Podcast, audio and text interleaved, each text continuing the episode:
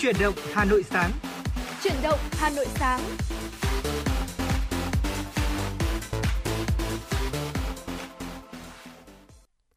Dạ vâng, xin được kính chào quý vị thính giả. Rất vui được gặp lại quý vị thính giả và các bạn trong chương trình Chuyển động Hà Nội sáng ngày hôm nay, được phát sóng trên tần số FM 96 MHz của Đài Phát thanh Truyền hình Hà Nội. Và quý vị thân mến, chương trình của chúng tôi cũng đang được phát sóng trực tuyến trên trang web hanoitv.vn và đồng hành cùng quý vị thính giả trong Chuyển động Hà Nội sáng ngày hôm nay là Thu Thảo và Lê Thông. Vâng ạ, Lê Thông xin được gửi lời chào ngày mới đến quý vị và các bạn. Chúng ta lại cùng gặp nhau trong chương trình chuyển động Hà Nội sáng ngày hôm nay. Và Thu Thảo thân mến, cùng với quý vị thính giả thân mến, chúng ta đã trải qua một kỳ SEA Games với rất nhiều những dấu ấn và thành công. Ừ. Và tôi nghĩ rằng cho đến thời điểm ngày hôm nay khi mà SEA Games đã khép lại rồi, thì à, những ký ức về SEA Games chắc chắn à, đã trở thành một trong số những niềm tự hào của người dân Việt Nam, cũng như là những người dân thủ đô Hà Nội chúng ta đúng không ạ? Dạ vâng, chính xác. Mặc dù SEA Games đã khép lại, thế nhưng mà chắc chắn là nó vẫn để lại cho chúng ta rất là nhiều cảm xúc và chiến thắng trong thể thao nói chung và gần đây nhất đó là sự kiện Việt Nam vô địch cả giải bóng đá nam và bóng đá nữ trong SEA Games chắc chắn cũng đã để lại cho chúng ta rất là nhiều ấn tượng. Thế nhưng mà thưa quý vị, không chỉ đơn thuần là bóng đá là môn thể thao vua được rất nhiều người yêu mến mà đằng sau môn thể thao này còn là cả một câu chuyện và cả những điều mà chúng ta có thể nhìn ra được và đây cũng chính là nội dung sẽ được chúng tôi chia sẻ trong chuyển động Hà Nội sáng ngày hôm nay. Vâng thưa quý vị và các bạn thân mến, chúng ta cũng biết rằng à, với thể thao thì rõ ràng là sẽ có rất nhiều những điều mà uh, những người hâm mộ mong muốn và kỳ vọng.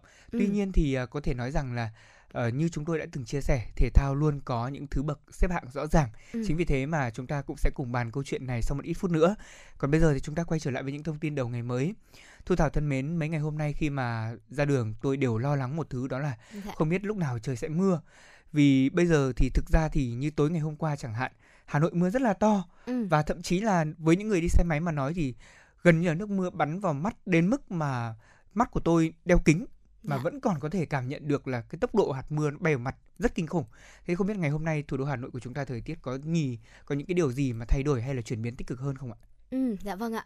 Gần hết tháng 5 rồi, chuẩn bị sang tháng 6 rồi. Thế nhưng mà nắng nóng thì vẫn chưa xuất hiện và thậm chí là chúng ta còn bắt gặp những đợt không khí lạnh gây ờ, mưa rét ảnh hưởng rất là lớn đến cuộc sống đúng không ạ? Đây là điều ờ, rất là hiếm gặp trong thống kê của ngành ờ, khí tượng thủy văn thưa quý vị.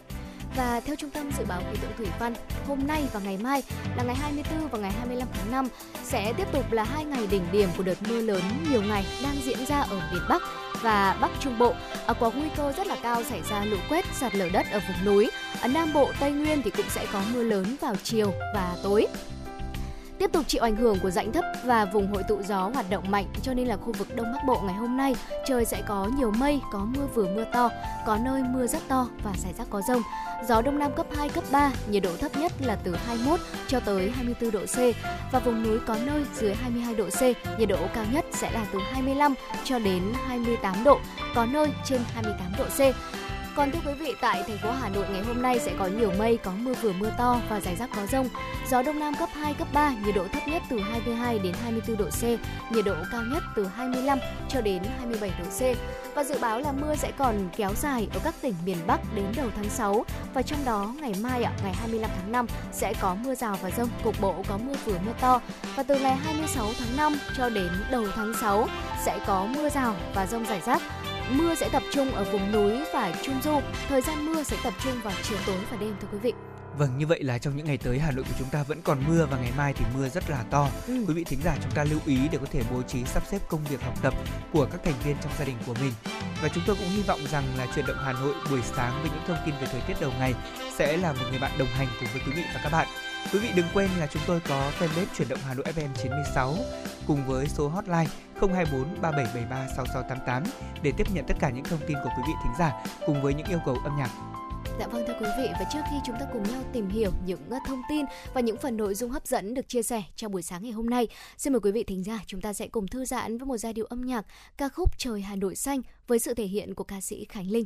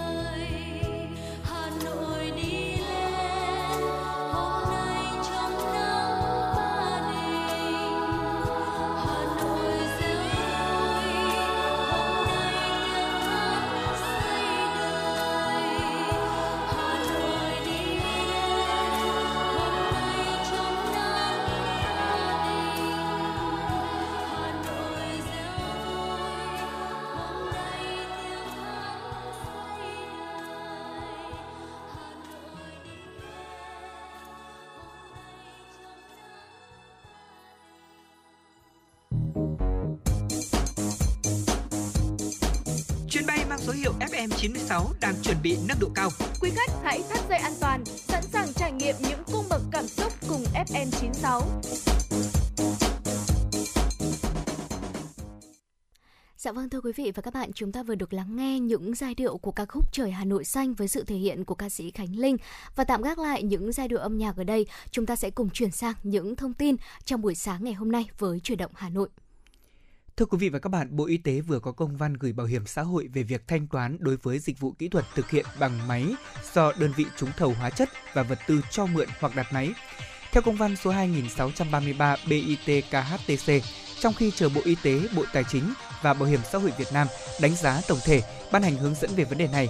Để có thể bảo đảm quyền lợi cho người tham gia bảo hiểm y tế, Bộ Y tế đề nghị Bảo hiểm xã hội Việt Nam có văn bản hướng dẫn tiếp tục thanh toán chi phí khám chữa bệnh bảo hiểm y tế của các dịch vụ kỹ thuật thực hiện bằng các máy do đơn vị trúng thầu vật tư và hóa chất mượn hoặc đặt theo kết quả lựa chọn nhà thầu đã được cấp có thẩm quyền phê duyệt theo đúng quy định của luật đấu thầu.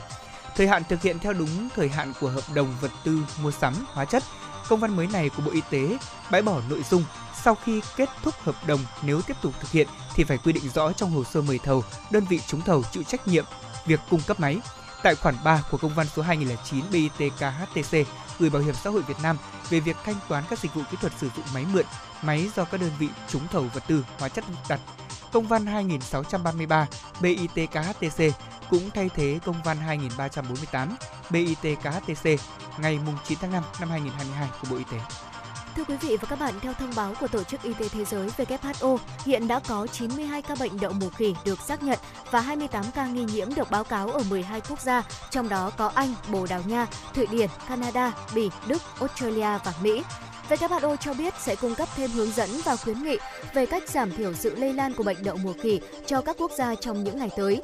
Trước diễn biến đáng lo ngại của căn bệnh này, đại diện Cục Y tế Dự phòng Bộ Y tế cho biết, hiện nay các đơn vị chức năng trong nước vẫn đang giám sát chặt chẽ căn bệnh này để ngăn ngừa dịch bệnh xâm nhập, đồng thời phối hợp chặt chẽ với Tổ chức Y tế Thế giới kịp thời cập nhật các thông tin về căn bệnh và các biện pháp ứng phó.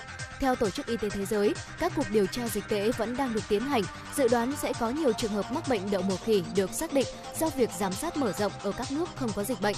Các bằng chứng hiện có cho thấy những người có nguy cơ cao nhất là những người đã tiếp xúc gần với người bị bệnh đậu mùa khỉ khi họ đang có triệu chứng. Trong 4 tuần trở lại đây thì số ca mắc sốt xuất huyết tăng nhanh, đặc biệt là số ca nặng tăng gấp 3 lần so với năm 2019. Riêng tại thành phố Hồ Chí Minh thì số ca mắc sốt xuất huyết tăng đột biến lên hơn 350% so với cùng kỳ năm ngoái và hiện đã có hai trường hợp tử vong do phát hiện muộn, nhập viện khi quá nặng. Vào cuối tháng 4 vừa qua, các bệnh viện tại thành phố Hồ Chí Minh cũng ghi nhận hơn 5.000 ca mắc sốt xuất huyết, chủ yếu là ở trẻ em, trong đó có hơn 110 ca nặng đang được điều trị. Các nghiên cứu trên bệnh nhân mắc sốt xuất huyết cho thấy chủ yếu là tuyếp 1, tuyếp 2 là dengue, chưa có sự biến thể của virus này tại Việt Nam.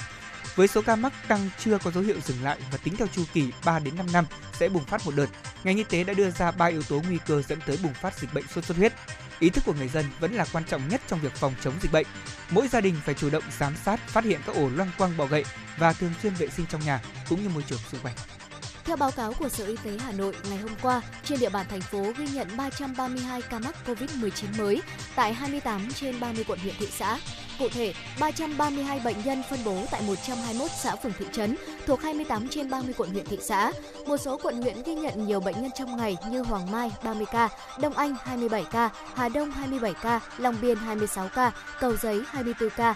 Cộng dồn số ca mắc COVID-19 tại Hà Nội trong đợt dịch thứ tư tính từ ngày 29 tháng 4 năm 2021 đến nay là gần 1,6 triệu ca. Hiện nay trên địa bàn thành phố còn gần 82.900 ca F0 đang điều trị và theo dõi, trong đó có 100 ca điều điều trị tại bệnh viện và gần 82.800 ca được theo dõi tại nhà. Về tiêm vaccine phòng COVID-19 cho trẻ từ 5 đến dưới 12 tuổi, tính đến hết ngày 22 tháng 5, Hà Nội đã triển khai tiêm được 170.770 mũi cho trẻ trong nhóm tuổi này. Thưa quý vị, vừa qua thì trong lúc vận hành, đoàn tàu Metro Cát Linh Hà Đông Hà Nội đã bất ngờ dừng lại giữa đường dù chưa đến điểm dừng. Một số người dân đi tàu Cát Linh Hà Đông đã phản ánh về việc này.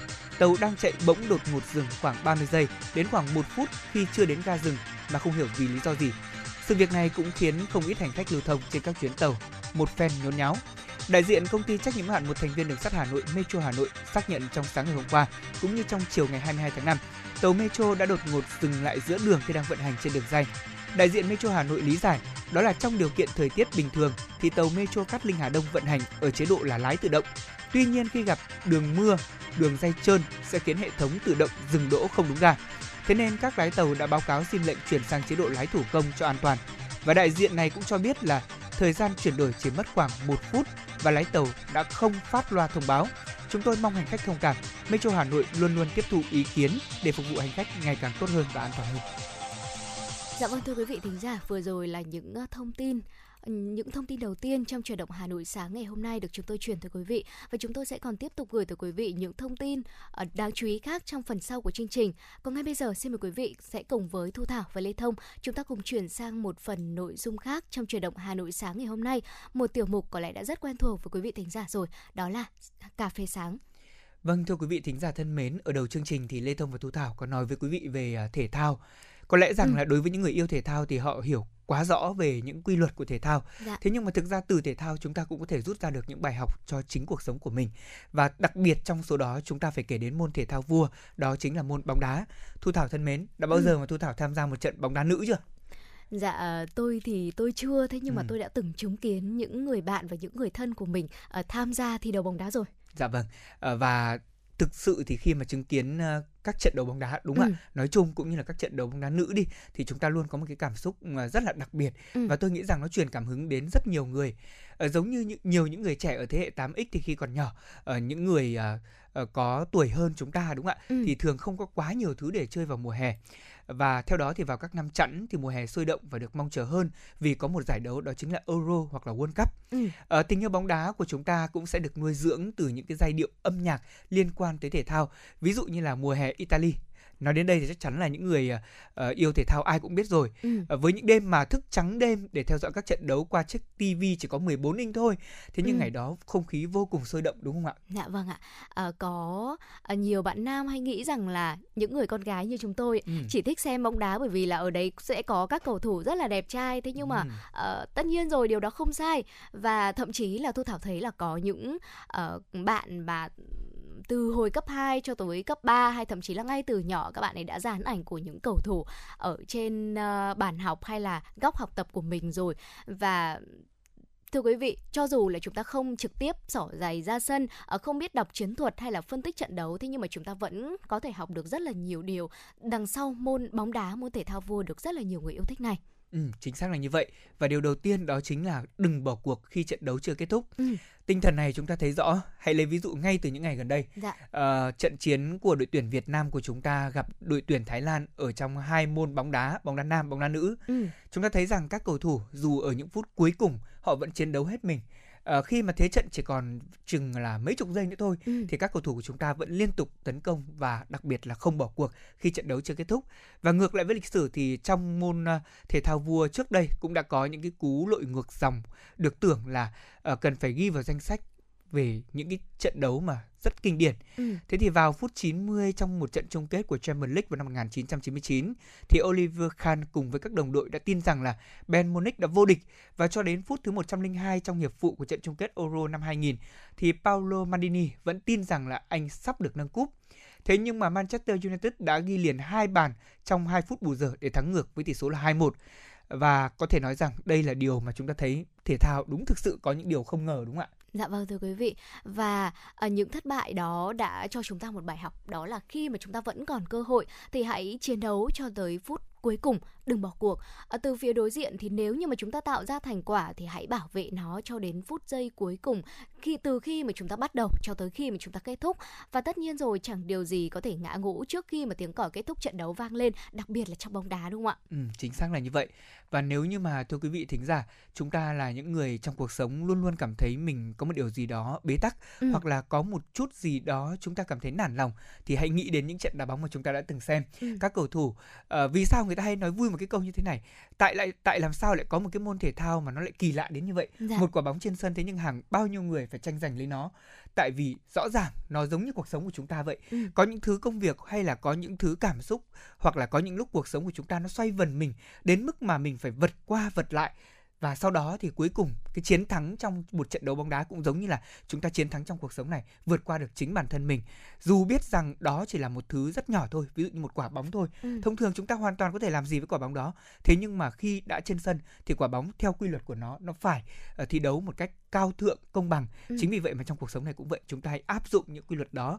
Còn tiếp theo không biết là điều gì mà thu thảo có thể thấy được từ những trận ờ, thi đấu bóng đá Dạ vâng thưa quý vị, bên cạnh câu chuyện để chúng ta đừng bỏ cuộc khi mà trận đấu chưa kết thúc thì thất bại là một cơ hội để chúng ta có thể làm lại tốt hơn. Đây cũng là một điều mà chúng ta có thể nhìn nhận được sau những trận bóng đá khi mà chúng kết thúc. Thưa quý vị, à, có lẽ là quý vị vẫn chưa quên à, trận đấu của đội tuyển à, quốc gia đội tuyển U23 Việt Nam ở Thường Châu cách đây gần 3 năm đúng không ạ? Ừ. Vào năm 2018 thì ngày hôm đó thì thu thảo có thấy là có rất là nhiều người. Trận đấu đó đã khiến cho rất là nhiều người phải rơi nước mắt bởi vì là có lẽ là đội tuyển Việt Nam của chúng ta đã hơi thiếu may mắn một chút khi mà thi đấu ở ờ, nước bạn trong một uh, trạng thái thời tiết không hề tốt một chút nào. Thế nhưng mà họ vẫn chiến đấu để uh, cho tới phút cuối cùng. Thế nhưng mà uh, chỉ thiếu một chút may mắn nữa thôi. Và Việt Nam của chúng ta đã có thể giành được chiến thắng rồi. À, tất nhiên thất bại ở đây không phải là để chúng ta dừng lại mà để cho chúng ta có cơ hội nhìn lại được những bài học đằng sau trận bóng đá đó để chúng ta có cơ hội để làm lại ở những trận bóng sau tốt hơn bởi vì đằng sau những trận bóng hay là đằng sau những câu chuyện trong cuộc sống chúng ta đều có thể nhìn nhận theo các hướng khác nhau để chúng ta vâng. tìm thấy được những uh, điều gì chúng ta làm chưa tốt hay là những điều gì chúng ta đã làm tốt rồi để chúng ta có thể phát huy và khắc phục những điểm kia để uh, những trận bóng những trận bóng đá sau hay là những câu chuyện mà chúng ta gặp phải trong cuộc sống ở trong tương lai thì chúng ta có cơ hội để chúng ta làm lại tất cả mọi thứ một cách tốt hơn ạ. Ừ. Vâng, ờ, như Thu Thảo vừa nói thì à, đúng quả thật là không bao giờ là quá muộn ừ. để chúng ta có thể học hỏi và trưởng thành sau những cú ngã của mình. Tất nhiên là người thất bại sẽ vẫn trở thành những nhà vô địch vào một ngày nào đó và đây cũng là điều mà chúng ta dễ thấy trong thể thao. Ờ, một câu chuyện nữa mà chúng tôi muốn chia sẻ cùng với quý vị thính giả, đó là hãy cứ can đảm như những chú lính chỉ còn nhớ là vào năm 1992 thưa quý vị thính giả thì đội tuyển Đan Mạch đã đánh bại đội tuyển Đức với tỷ số là 2-0 để lên ngôi vô địch châu Âu. Và trên đường đến trận chung kết thì tất nhiên rồi họ phải vượt qua rất nhiều đối thủ, trong đó có Pháp và Hà Lan, những cái tên sừng sỏ hơn nhiều so với đất nước chuyện cổ tích. Và đội hình vô danh của Hy Lạp vào năm 2004 thì không có một cầu thủ nổi tiếng nào cả. Họ đã từ tốn vượt qua Pháp này, Cộng hòa Séc rồi Bồ Đào Nha với những chiến thuật phòng ngự rất là chặt chẽ và những trận thắng sát nút 1-0 để có thể lên ngôi vô địch. Đan Mạch hay là Hy Lạp thì đều là những đội bóng mà như chúng ta biết họ rất khiêm tốn trên bản đồ bóng đá ừ. và thậm chí là đối với Hy Lạp đúng không ạ thì họ đóng vai là kẻ lót đường khi mà mùa giải khởi tranh.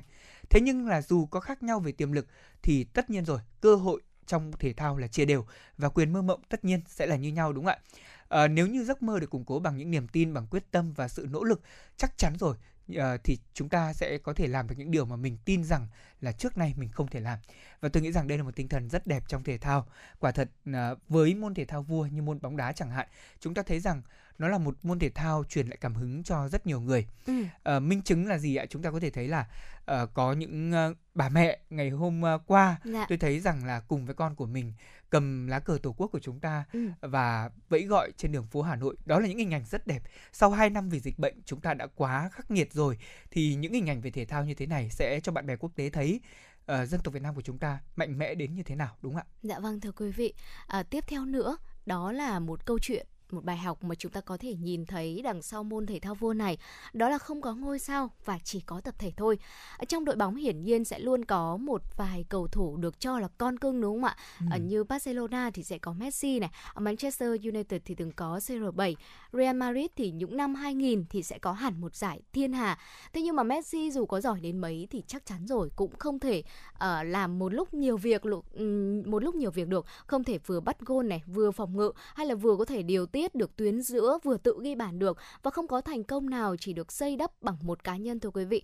Tất cả những thành công đó là sự tổng hòa từ cách làm bóng đá của người chủ cho tới chiến thuật của đội ngũ huấn luyện viên, à, sự khổ luyện của các cầu thủ và cả sự cổ vũ của hàng triệu cổ động viên trên khán đài nữa. Hay là khi mà chúng ta uh, đi làm trong cuộc sống cũng như vậy Vâng. Tất nhiên chúng ta là một phần trong một tập thể lớn. Ở mỗi bộ phận trong một công ty, mỗi thành viên của một đội thì sẽ đều uh, có những công việc để đóng góp vào một thành tích chung của một tập thể. Uh, không ai là một ngôi sao duy nhất và cũng chẳng ai uh, là không thể thay thế được. Uh, nếu như mà quý vị vẫn muốn tin rằng là có một ngôi sao có thể cân cả đội bóng thì chắc chắn rồi, không bao giờ có thể có chuyện đấy được ạ. Chính xác, bóng đá là môn thể thao tập thể và phải có sự phối hợp đúng không ạ? Điều này chúng ta có thể dễ dàng nhìn thấy. Thưa quý vị thính giả, tiếp theo trong bóng đá chúng ta có thể thấy một yếu tố rất quan trọng, đó chính là lòng trung thành. À, thưa quý vị và các bạn, thật khó để chúng ta có thể so sánh là việc mình đi làm cho công ty với việc thi đấu trong một đội bóng đúng không ạ? Thế nhưng mà đôi khi cũng có vài điểm tương đồng như thế này. Đó là khi khẳng định được tài năng cũng như danh tiếng thì chắc chắn rồi, chúng ta sẽ có quyền đòi hỏi làm ở một nơi ờ, xịn hơn này, lương cao hơn, nhiều cơ hội phát triển hơn. Thế nhưng mà vẫn có rất nhiều các ngôi sao lớn, họ đã từ chối rất nhiều những lời mời hấp dẫn để gắn bó sự nghiệp hơn 20 năm với một màu áo duy nhất. Xin được kể ra đây à, nhân chứng ví dụ như là Paolo Maldini ở AC Milan chẳng hạn, đúng không ạ? Hay là rất nhiều những ngôi sao khác. Ờ, dù đã có đầy đủ danh hiệu như Maldini hay là khiêm tốn như Totti, thì họ có một giá trị lớn hơn để theo đuổi. Đó chính là tình yêu với đội bóng của mình. Họ chọn chiến đấu cùng với đội bóng của mình ở bất kể cái đỉnh cao hay là vực sâu trong sự nghiệp.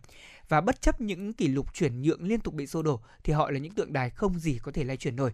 Và trong một thế giới có rất nhiều thứ mà chúng ta có thể thấy rằng tiền là thứ mua được tất cả đúng không? Thế nhưng ừ. mà vẫn có những điều không thể mua được dù rất nhiều tiền thưa quý vị. Và chắc chắn rồi, ở với những thời điểm như thế này chúng ta thấy rằng những bài học về thể thao đã truyền cảm hứng cho chúng ta rất lớn. Lòng trung thành ở đây nó nói đến một cái yếu tố rất là quan trọng, đó là chúng ta cần phải có được những sự kiên định trong cuộc sống, có được lòng dũng cảm, ừ. chiến đấu, quyết tâm và giống như một người cầu thủ ra sân vậy, chúng ta phải hết lòng hết sức cố gắng trung thành vì chính màu cửa sắc áo của mình, thì ở đây tôi nghĩ rằng chính bản thân chúng ta cũng đang làm điều đó trong cuộc sống hàng ngày. Dạ vâng ạ. Dạ vâng thưa quý vị, đó đằng sau môn thể thao vua nó không chỉ đơn giản là bóng đá đâu mà nó còn là có rất là nhiều câu chuyện mà chúng ta có thể uh, nhìn nhận ra được và đó chính là một số chia sẻ của Thu Thảo và Lê Thông trong tiểu mục cà phê sáng của truyền động Hà Nội sáng ngày hôm nay và chúng tôi sẽ còn tiếp tục chia sẻ tới quý vị những nội dung hấp dẫn khác trong truyền động Hà Nội sáng. Còn ngay sau đây trước khi đến với những thông tin tiếp theo có trong chương trình ngày hôm nay, xin mời quý vị chúng ta sẽ cùng lắng nghe một giai điệu âm nhạc, một giai điệu mà có lẽ là trong suốt những ngày hôm nay chúng ta đã nghe rất nhiều rồi. Ừ. thế nhưng mà thu thảo tin rằng là dù có nghe nhiều lần đi chăng nữa thì chúng ta vẫn cảm thấy có một cảm xúc uh, cố định khi mà nghe bài hát này đó chính là tự hào. Đó là ca khúc Việt Nam ơi. Xin mời quý vị chúng ta sẽ cùng đón nghe.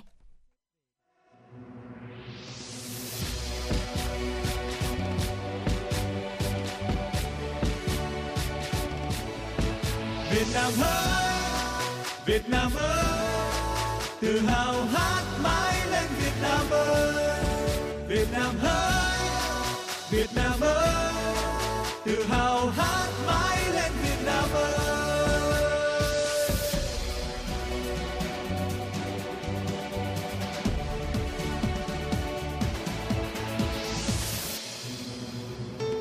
Bước giữa nắng tràn đường phố nơi tôi ở từ thơ bé đã quen đã quen. Giữa đất nước đừng lo lắng đừng lo lắng cười lên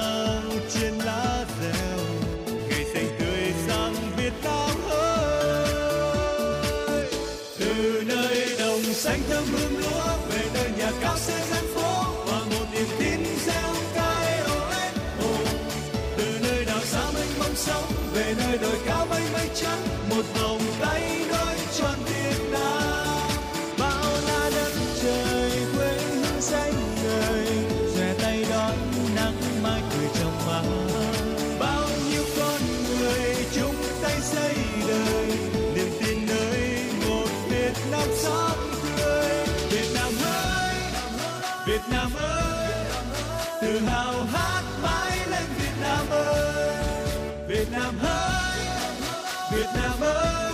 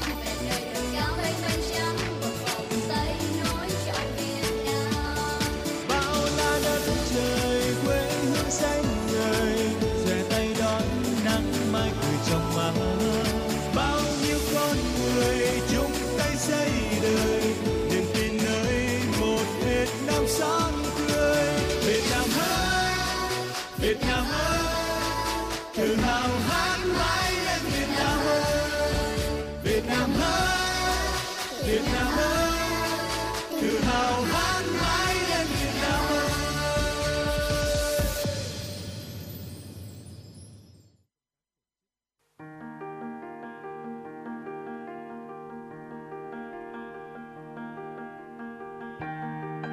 Quý vị và các bạn đang theo dõi kênh FM 96 MHz của Đài Phát thanh Truyền hình Hà Nội. Hãy giữ sóng và tương tác với chúng tôi theo số điện thoại 024 3773 6688. FM 96 đồng hành trên mọi nẻo đường.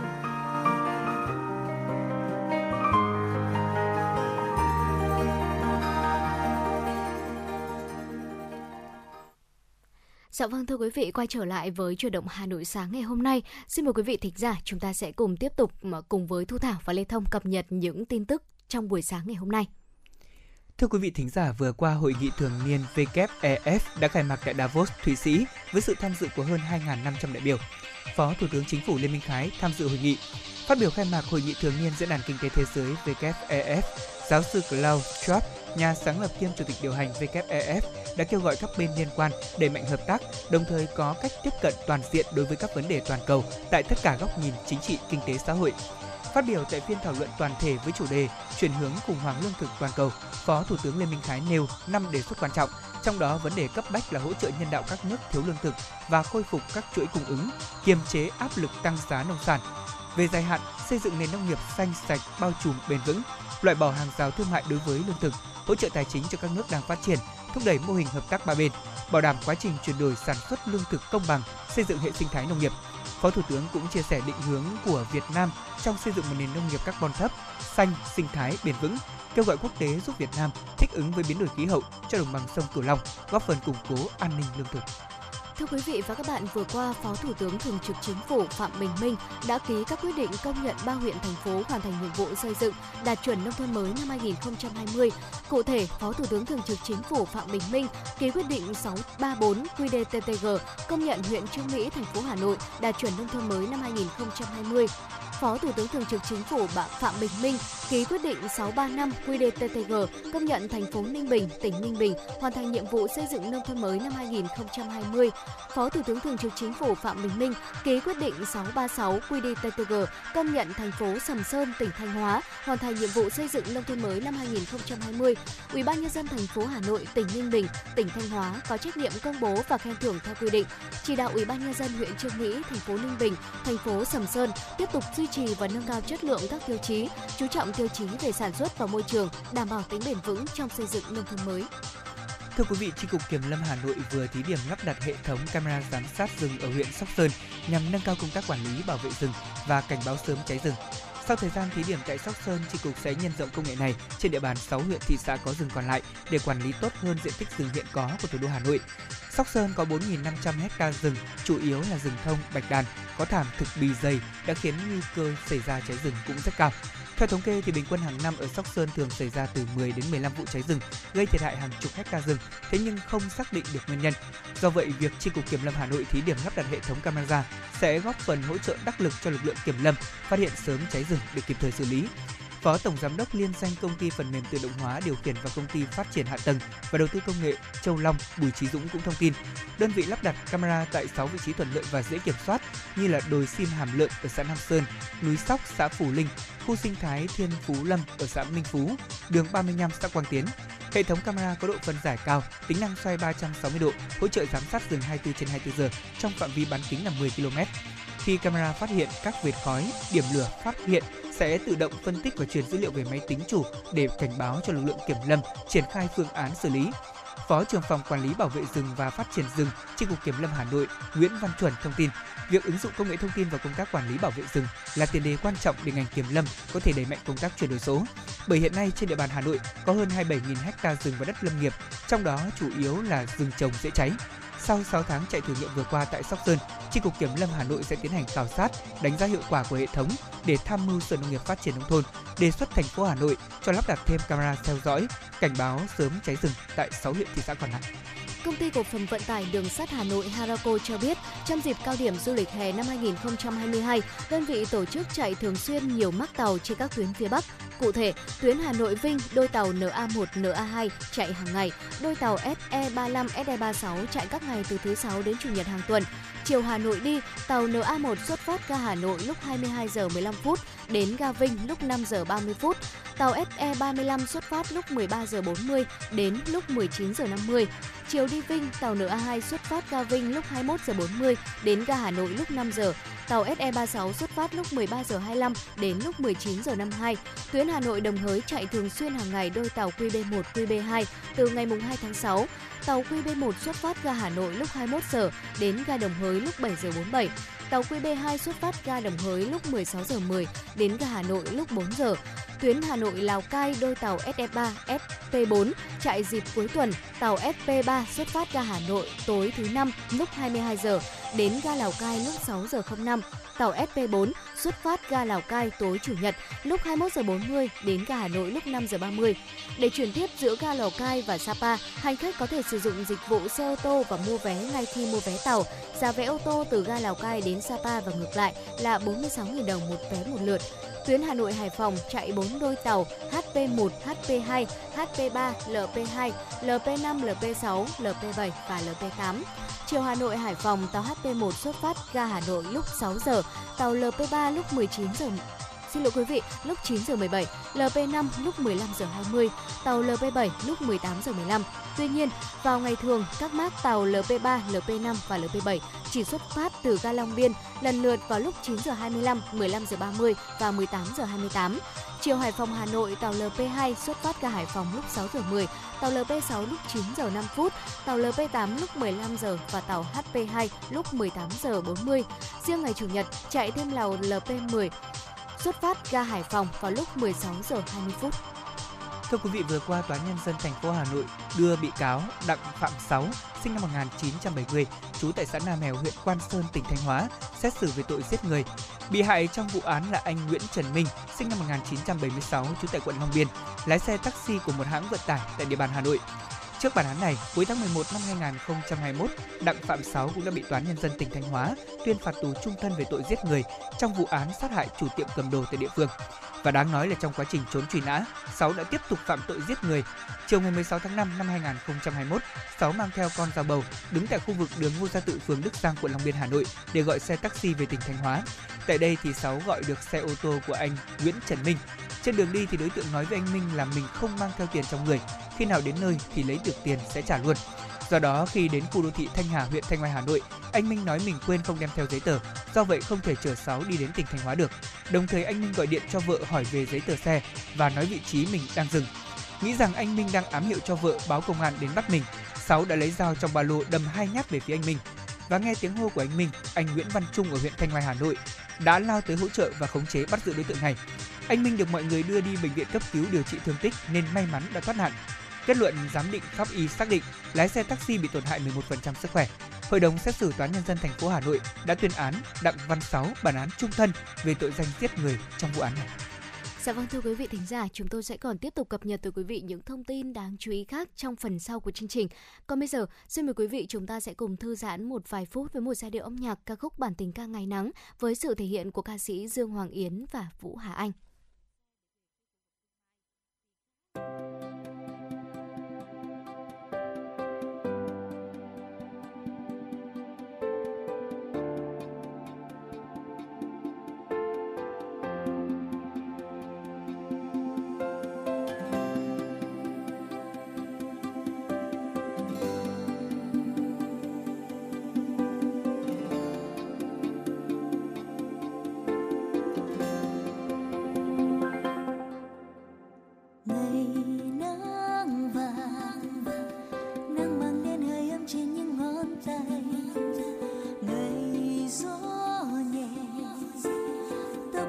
Cơn gió theo những cánh hoa rực rỡ.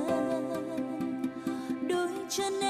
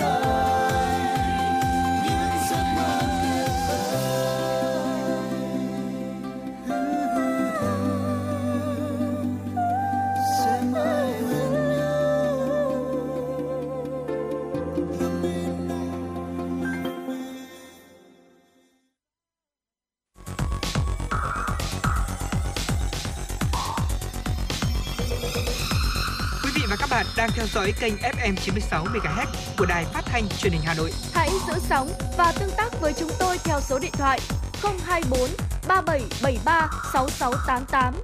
FM 96 đồng hành trên mọi nẻo đường.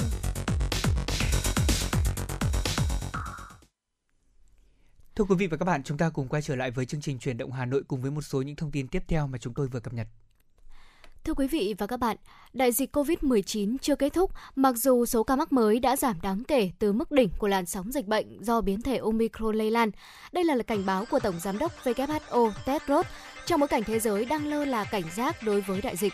Phát biểu tại phiên khai mạc kỳ họp Đại hội đồng Y tế Thế giới lần thứ 75 tại Geneva, Thụy Sĩ, Tổng Giám đốc WHO nhấn mạnh, số ca mắc COVID-19 đang gia tăng tại gần 70 quốc gia và vùng lãnh thổ trên thế giới, trong bối cảnh tỷ lệ xét nghiệm đã giảm mạnh. Ông lưu ý rằng gần 1 tỷ người tại các quốc gia thu nhập thấp vẫn chưa được tiêm vaccine ngừa COVID-19. Theo người đứng đầu WHO, số ca tử vong do COVID-19 đang gia tăng tại châu Phi, khu vực có tỷ lệ tiêm chủng thấp nhất, trong khi chỉ có 57 quốc gia, hầu hết là những nước giàu, có tỷ lệ bao phủ vaccine 70% dân số. Tổng giám đốc WHO nhận định có tình trạng chần chừ trong việc tiêm vaccine do các thông tin gây hiểu lầm và thông tin sai lệch. Ông nhấn mạnh đại dịch sẽ không biến mất một cách thần kỳ, nhưng chúng ta vẫn có thể chấm dứt đại dịch bằng cách tiêm vaccine. Thưa quý vị, các nhà khoa học ở cơ quan hàng không và vũ trụ Mỹ NASA đang nghiên cứu dữ liệu mới từ kính viễn vọng không gian và cho biết có điều gì đó kỳ lạ đang xảy ra với vũ trụ của chúng ta.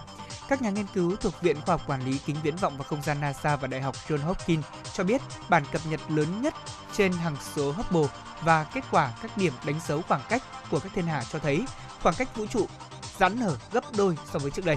Tuy nhiên thì các nhà khoa học vẫn chưa thể tìm ra nguyên do vì sao xảy ra hiện tượng kỳ lạ này. Giả thiết ban đầu được đặt ra đó là có thể liên quan đến một vật biến đổi vật lý hoàn toàn mới. Thưa quý vị, COVID-19 có thể làm tăng nguy cơ mắc bệnh Parkinson. Đây là một phần kết luận được đưa ra trong một nghiên cứu được đăng tải mới đây trên tạp chí Movemed Disorders. Các nhà khoa học đã và đang nỗ lực nghiên cứu tác động của bệnh COVID-19 đối với não của bệnh nhân. Điều này là bởi ngay cả sau khi hồi phục, mọi người vẫn tiếp tục gặp các triệu chứng như sương mù não, đau đầu và mất ngủ. Nghiên cứu trên chỉ ra rằng ở những người đã bình phục sau mắc COVID-19 bao gồm cả những bệnh nhân có các triệu chứng nhẹ hơn, não của họ có thể chịu một số ảnh hưởng lâu dài. Để đi đến kết luận trên, các nhà khoa học đã tiến hành nghiên cứu trên những con chuột đã được biến đổi gen để mang thụ thể ACE2 ở người. Những con chuột này bị nhiễm virus ờ, SARS-CoV-2 và đã bình phục. Một tuần sau khi bình phục, chúng được chia thành hai nhóm, trong đó một nhóm được tiêm chất MPTP liều thấp đủ để không gây mất tế bào thần kinh. Nhóm đối chứng được tiêm nước muối sinh lý. Hai tuần sau, não của hai nhóm chuột được kiểm tra. Các nhà nghiên cứu phát hiện ra rằng việc mắc COVID-19 đơn thuần không ảnh hưởng đến tế bào thần kinh ở hạch nền. Tuy nhiên, những con chuột được tiêm MPTP liều thấp sau khi hồi phục lại lại có biểu hiện tương tự như tình trạng mất tế bào thần kinh cổ điển trong bệnh Parkinson. Sự gia tăng độ nhạy này sau khi mắc COVID-19 tương tự như những gì đã được ghi nhận trong một nghiên cứu trước đó về bệnh cúm. Thưa quý vị, Hàn Quốc đã nới lỏng các biện pháp hạn chế được áp dụng để phòng chống dịch bệnh trong bối cảnh làn sóng lây nhiễm biến thể Omicron cũng đang dần suy yếu. Cơ quan kiểm soát phòng ngừa dịch bệnh Hàn Quốc thông báo, nước này ghi nhận 9.975 ca mắc mới COVID-19. Đây là mức thấp nhất kể từ cuối tháng 1 vừa qua. Số bệnh nhân mắc COVID-19 nặng phải nhập viện điều trị cũng đã giảm xuống còn 225 người. Và đây cũng là ngày thứ năm liên tiếp số bệnh nhân nặng tại Hàn Quốc ở ngưỡng là 200. Từ đầu tháng 5, Hàn Quốc đã tiến hành nới lỏng hầu hết các biện pháp phòng chống dịch bệnh COVID-19, trong đó có quy định đeo khẩu trang bắt buộc khi ở ngoài trời trong bối cảnh số ca mắc mới có xu hướng giảm. Thưa quý vị, lực lượng bảo vệ bờ biển Philippines cho biết có ít nhất là 7 người đã thiệt mạng trên chiếc phà chở 124 người bị cháy khi đang trong hành trình di chuyển từ thị trấn Polilo thuộc đảo Polilo đến thị trấn Cảng Riu thuộc Quezon trên đảo Luzon vào sáng ngày hôm qua. Theo lực lượng bảo vệ bờ biển Philippines, chiếc phà Maycraft bị hai, bị cháy khi cách cảng khoảng 900 mét. Nhiều hành khách và thủy thủ đoàn đã phải nhảy xuống biển. Người phát ngôn của lực lượng bảo vệ bờ biển Philippines cho biết 105 người đã được cứu và có ít nhất là 6 người đã được đi, đưa đi cấp cứu tại bệnh viện địa phương. Công tác cứu hộ đang được khẩn trương tiến hành. Dạ vâng thưa quý vị thính giả, đó là một số thông tin quốc tế mà chúng tôi cập nhật thêm cho quý vị và các bạn. Còn bây giờ chúng ta sẽ cùng quay trở lại với một chuyên mục quen thuộc của chương trình. Chúng tôi xin mời quý vị cùng đến với mục Sống khỏe cùng FM96.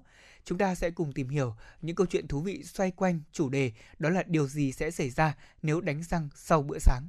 Dạ vâng thưa quý vị thính giả, có rất là nhiều người có quan điểm là chúng ta nên đánh răng à, ngay sau khi mà chúng ta ăn bữa sáng bởi vì à, hoạt động này sẽ giúp cho chúng ta làm sạch các thức ăn còn dính ở răng này, từ đó sẽ giúp bảo vệ răng tốt hơn.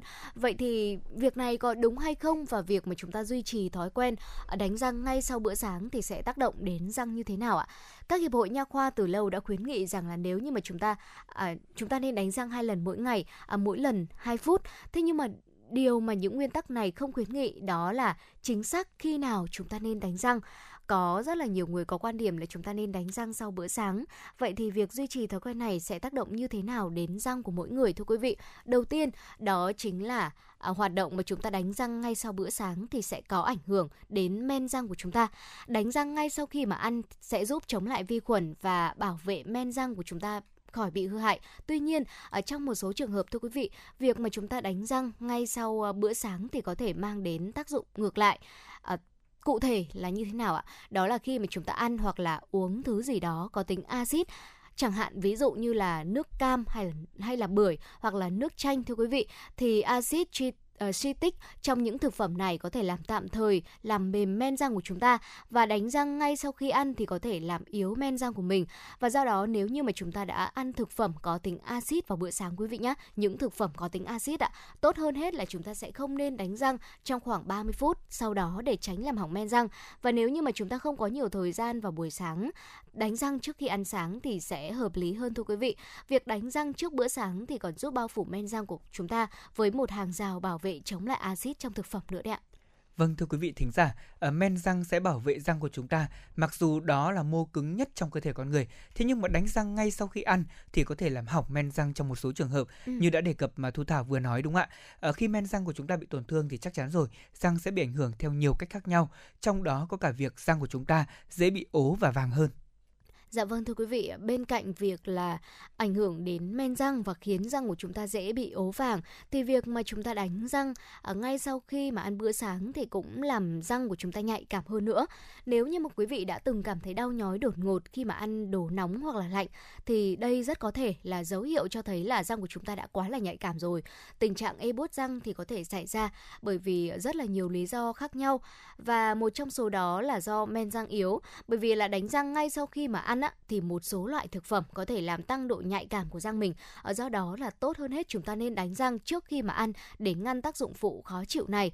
Và một trong những lý do khiến các chuyên gia khuyến cáo là chúng ta nên đánh răng trước bữa sáng chính là vì việc này sẽ giúp cho chúng ta cảm thấy là sảng khoái hơn, ờ, kích thích tiết nước bọt nhiều hơn. Nước bọt của chúng ta sẽ có chứa các chất kháng khuẩn giúp phân hủy thức ăn dễ dàng hơn và tiêu diệt một cách tự nhiên các loại vi khuẩn có hại ờ, gây ra sâu răng. Và một nghiên cứu nhỏ của 21 người lớn tuổi đã chỉ ra rằng là sau khi mà chúng ta đánh răng thì những người tham gia nghiên cứu thấy là việc tiết nước bọt của họ tăng vọt trong vòng là 5 phút và nước bọt thì sẽ giúp thức ăn của chúng ta phân hủy và tiêu diệt vi khuẩn có hại trong miệng một cách tự nhiên hơn, thưa quý vị. Vâng thưa quý vị thính giả, đánh răng đúng cách cũng rất là quan trọng không kém thời điểm đánh răng đâu ạ. Cho dù là chúng ta đang sử dụng bàn chải đánh răng điện hay là bàn chải đánh răng thông thường thì à, chắc chắn chúng ta cũng cần làm một số bước như sau. Ờ, đầu tiên đó là mình sẽ làm ướt đầu bàn chải với một lượng nước nhỏ để có thể bôi trơn Ừ. và sau đó thì chúng ta thêm một lượng kem đánh răng vừa đủ vào. Sau đó quý vị sẽ đặt bàn chải nằm ngang và nghiêng khoảng 45 độ so với viền nướu và đầu lông bàn chải, chúng ta sẽ tiếp xúc với cả răng và cả nướu. Đánh răng mặt ngoài trước gồm tất cả răng ở hàm trên và hàm dưới, bằng cách là chúng ta sẽ chải nhẹ nhàng với khoảng cách 2 đến 3 răng hàm, từ hàm trên xuống và từ hàm dưới lên, hoặc là chúng ta có thể xoay tròn bàn chải đánh răng từ 5 đến 10 lần để lông bàn chải có thể chui vào từng kẽ răng để có thể lấy được hết thức ăn bám vào răng. Sau đó quý vị và các bạn chúng ta sẽ tiến hành chải lưỡi để loại bỏ cặn vi khuẩn bám trên lưỡi trong quá trình đánh răng và nhổ hết kem đánh răng còn sót lại, sau đó xúc miệng và lưỡi bằng nước sạch. Ờ, Như vậy là chúng ta thấy rằng là cái cách đánh răng ấy thì Ừ. thực ra thì ai cũng được dạy rồi. Dạ vâng. Thế nhưng mà chúng ta có làm đúng hay không thôi. Rất nhiều những cái nguyên nhân dẫn đến các bệnh lý về răng miệng trong Ừ. đó có việc chúng ta đánh răng sai cách đấy ạ. Dạ vâng thưa quý vị, ờ, đúng như anh Lê Thông vừa chia sẻ, dù là một hoạt động rất là đơn giản, đó là đánh răng thôi, thế nhưng mà đằng sau hoạt động này lại có những tác động đến răng của mình. Chúng tôi xin được điểm lại ờ, một số ý chính trong phần chia sẻ vừa rồi mà chúng tôi muốn chuyển tới quý vị. Đó là ở chúng ta không nên đánh răng ngay sau khi mà chúng ta ăn bữa sáng và một uh, điều mà các chuyên gia uh, khuyến nghị với quý vị là chúng ta nên đánh răng hai lần mỗi ngày, mỗi lần 2 phút. Và chúng ta nên đánh răng uh, trước khi mà chúng ta ăn bữa sáng thì hoạt động này có thể giúp chúng ta bảo vệ men răng tốt hơn. Và nếu như mà chúng ta uh, đánh răng ngay sau khi mà ăn bữa sáng thì có thể ảnh hưởng đến men răng của chúng ta này khiến răng dễ bị ố vàng hơn và khiến cho răng của chúng ta nhạy cảm hơn thưa quý vị. Vâng, quả thật là răng miệng là một trong số những bộ phận cơ thể cũng rất là quan trọng mà chúng ta không được phép lơ là. Ừ. Ờ, có nhiều người trong xã hội hiện đại ngày nay họ gặp những cái vấn đề về răng miệng, Dạ chính vâng vì ạ. thế mà ngại giao tiếp, Ờ, nhất là đối với những người có hơi thở không được thơm cho lắm thì dĩ nhiên rồi, ảnh hưởng Ừ. đến chất lượng công việc cũng như là chất lượng cuộc sống rất là nhiều.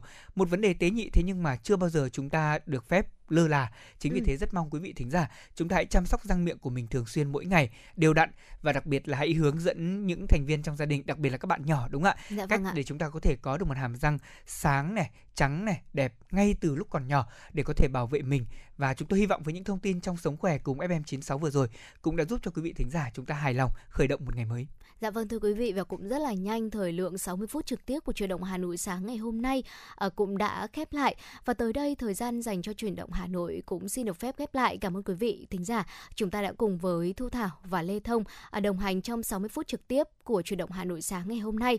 Ở những người thực hiện chương trình chỉ đạo nội dung nhà báo Nguyễn Kim Khiêm, chỉ đạo sản xuất Nguyễn Tiến Dũng, tổ chức sản xuất Lê Xuân Luyến, biên tập Trà My, host Lê Thông Thu Thảo, thư ký chương trình Thu Vân, kỹ thuật viên Duy Anh thực hiện. Hẹn gặp lại quý vị thính giả trong khung giờ của chủ động Hà Nội trưa ngày hôm nay từ 10 giờ tới 12 giờ.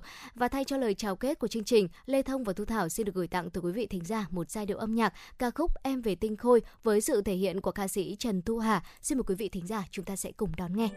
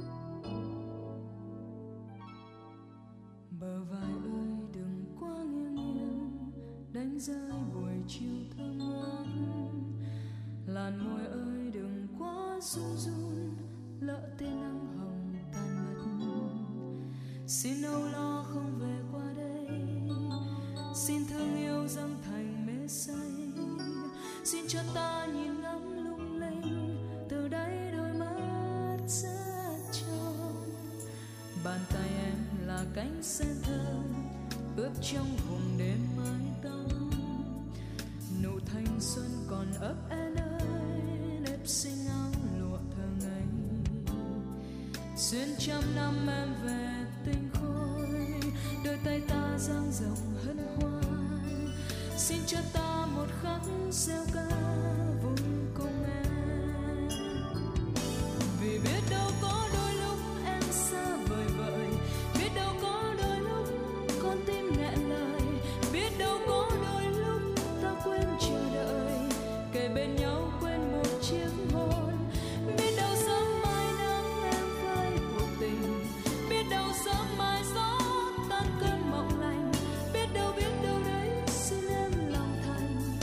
Xin cất lấy trái tim